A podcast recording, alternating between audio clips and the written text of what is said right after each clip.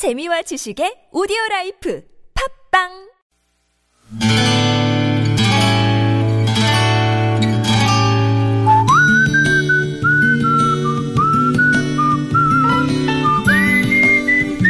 여러분 기억 속에서 여전히 반짝거리는 한 사람. 그 사람과의 추억을 떠올려보는 시간, 당신이라는 참 좋은 사람. 오늘은 인천시 연수구 연수 일동에 사시는 홍정화 씨의 참 좋은 사람을 만나봅니다.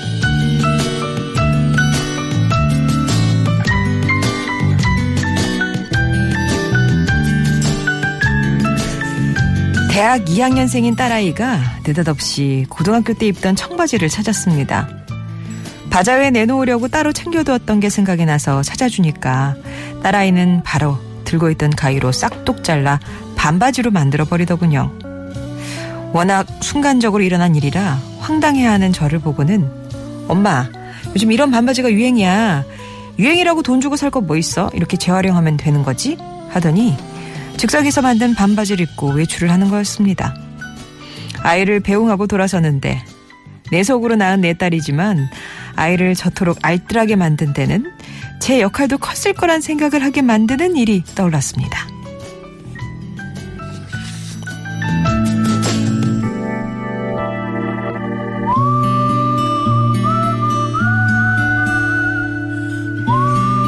아이가 7살이었던 해였을 겁니다. 당시 딸이 다니던 미술학원에서는 두 달에 한 번씩 원생들을 위한 생일잔치를 마련하고 있었죠.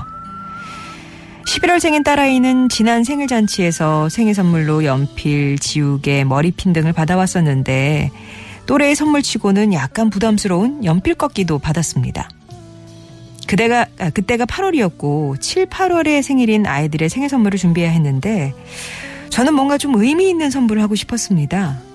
이국리 저국리 하던 저는 문득 힘이 떨어져 못 쓰게 된 볼펜을 보관해 두었던 게 생각이 나서 볼펜대를 꺼내 예쁘게 다듬어 끼워 넣은 몽땅 연필을 선물하기로 했죠.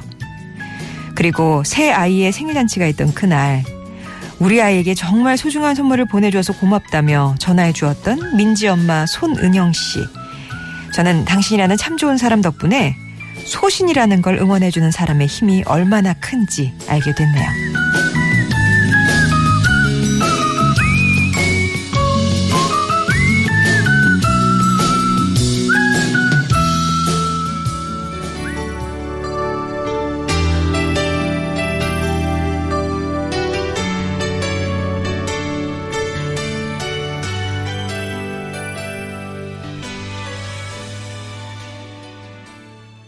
들으신 노래는 조트리오의 선물이었습니다. 당신이라는 참 좋은 사람 오늘은 인천시 연수구 연수 일동에 사시는 홍정화 씨의 사연이었어요.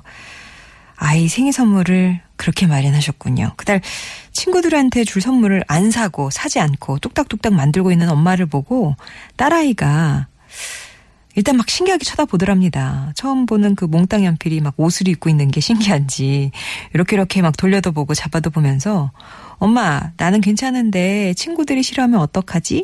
그렇게 걱정을 하더라고요.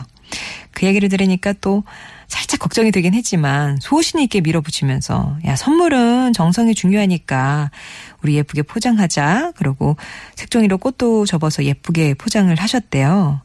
또 그렇게 보니까 그럴싸해 보여서 조금 마음이 놓이더라고. 그리고 생일잔치가 열린 날 저녁 먹고 나서 오늘의 당신이죠. 민지 엄마 손은영 씨가 전화를 주신 건데 그동안은 그저 얼굴 보면 인사 나누는 정도였던 두 분이 손은영 씨가 이제 언제 한번 만나서 차라도 같이 하자 이렇게 얘기를 건네왔고 따로 만나셨고 이후에 언니 동생 하는 절친이 되셨다고 합니다.